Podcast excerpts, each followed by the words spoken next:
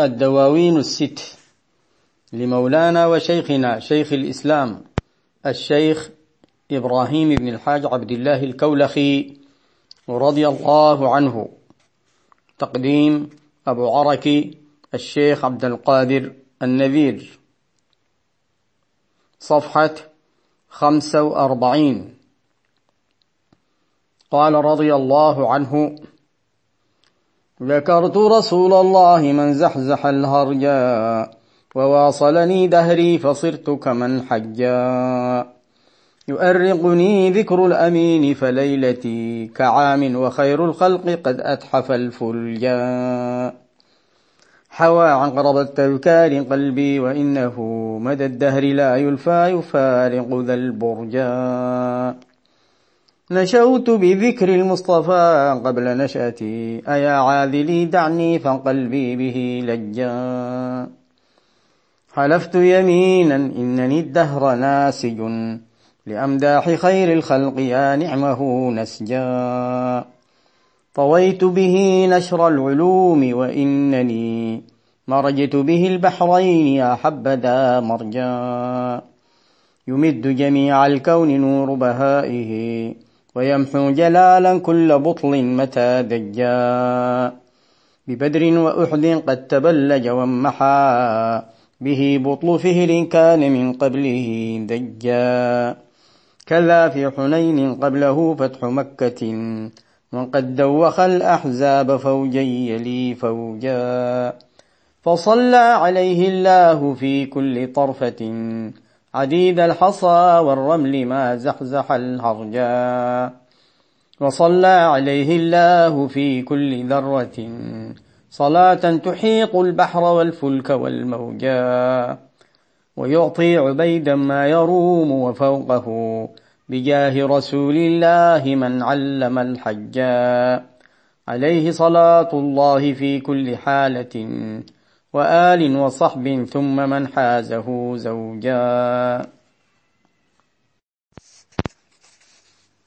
أقول مستعينا بالله تعالى ومستمدا من أبوابه. قال الشيخ رضي الله عنه: ذكرت رسول الله من زحزح الهرجا وواصلني دهري فصرت كمن حجا. ذكرت كما قلنا في القصيدة الماضية عندما يقول ذكرت لا بمعنى أنه كان ناسيا، وقلنا إنه عبر عن هذا المعنى فقال في قصيدة من قصائده: تذكرت لا أني نسيت محمدا. وذكرت هنا بمعنى يعني بينت وأكثرت ذكره والصلاة عليه ومديحه وأظهرت ذلك للناس دائما. ذكرت رسول الله من زحزح الهرج، من أبعد يعني الهرج، والهرج الفتنة والخلط والمرج أيضا والقتل والشك أيضا واللغوة والتشويش، كل ذلك أبعده صلى الله عليه وعلى آله وصحبه وسلم بما جاء به من دين وإسلام وتعاليم وأخلاق، وعني كذلك بما أحس به وأشعر، إذ صار لا تعلق لي إلا به صلى الله عليه وسلم وبدينه الموصل إلى ربه سبحانه وتعالى، فكل هذا الهرج وما يشتمل عليه زاح عني ولله الحمد. وواصلني دهري دائما كل زمني، فصرت كمن حج، فأصبحت مثل الذي حج وزار ووصل وقصد. يؤرقني ذكر الأمين، يؤرقني يعني يسهرني ويمنعني النوم ذكر الأمين صلى الله عليه وعلى آله وصحبه وسلم، فليلتي كعام. في نسختي هنا خطأ مطبعي، مكتوبة كعلم، كعام، ليلتي مثل السنة. هنالك قال: أبيت بليل نابغي وقد سرت حمية ودادي في جميع حشائيا. وقال في أخرى: وليلي من قربي إليه ملذة، به طاب أعوامي وطاب شهور. وخير الخلق قد أتحف الفلج، والحال أن خير الخلق صلى الله عليه وسلم قد أتحف وأعطى ومنح الفلج أي النصر. ثم قال: حوى عقرب التذكار قلبي، كأنه برج، حوى عقرب التذكار قلبي. تذكار هو العقرب مثل البرج، وهذا البرج الذي هو التذكار والشوق والمحبة حواه قلبي، وإنه مدى الدهر لا يلفى يفارق ذا البرج. طول الدهر لن يفارق هذا البرج أبدا الذي هو عقرب التذكار. هذا نشوت بذكر المصطفى قبل نشأتي، نشوت يعني ارتاحت نفسي، وسكرت كناية عن استنشاق عطر المحبة والمعرفة قبل نشأتي. أيا عاذلي أي أيا لائمي في هذا دعني، فقلبي به لج أي به تمادى وبه لازم.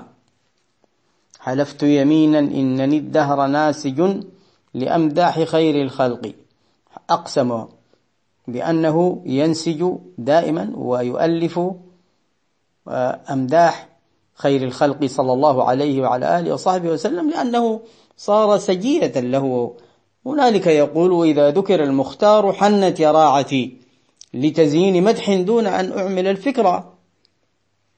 يا نعمه نسجا، مدح هذا النسج وهذا المدح. وكم من قصيدة وأبيات يمدح فيها مدحه هذا ويبين درجته من بين المديح، يبين درجة المديح عموما، وكذلك يبين درجة مديحه هو. فمثلا هناك يقول: ثقافة إبراهيم والعلم كله مديح الإمام الهاشمي وفضله.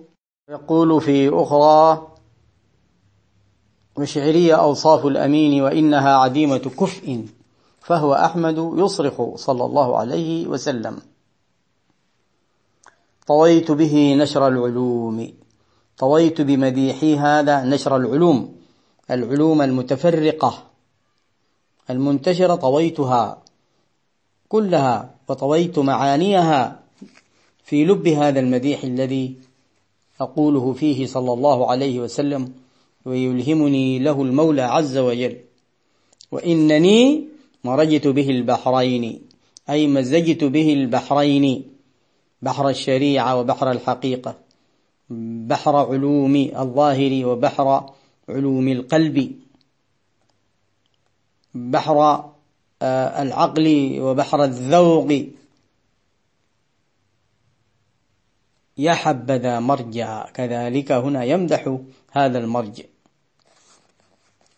ثم قال: يمد جميع الكون نور بهائه، إما أنه تابع للثناء على مدحه وبيان درجته، ثم اتصل بعد ذلك بمدح النبي صلى الله عليه وعلى آله وصحبه وسلم، فقال: يمد جميع الكون نور بهائه ويمحو جلالا كل بطل متى دجا. النبي صلى الله عليه وسلم يمد بنوره الكون كله ويمحو الجلال. الجلال هو عكس الجمال، ولذلك قال: يمحو كل بطل، يمحو الباطل. جاء الحق وزهق الباطل إن الباطل كان زهوقا.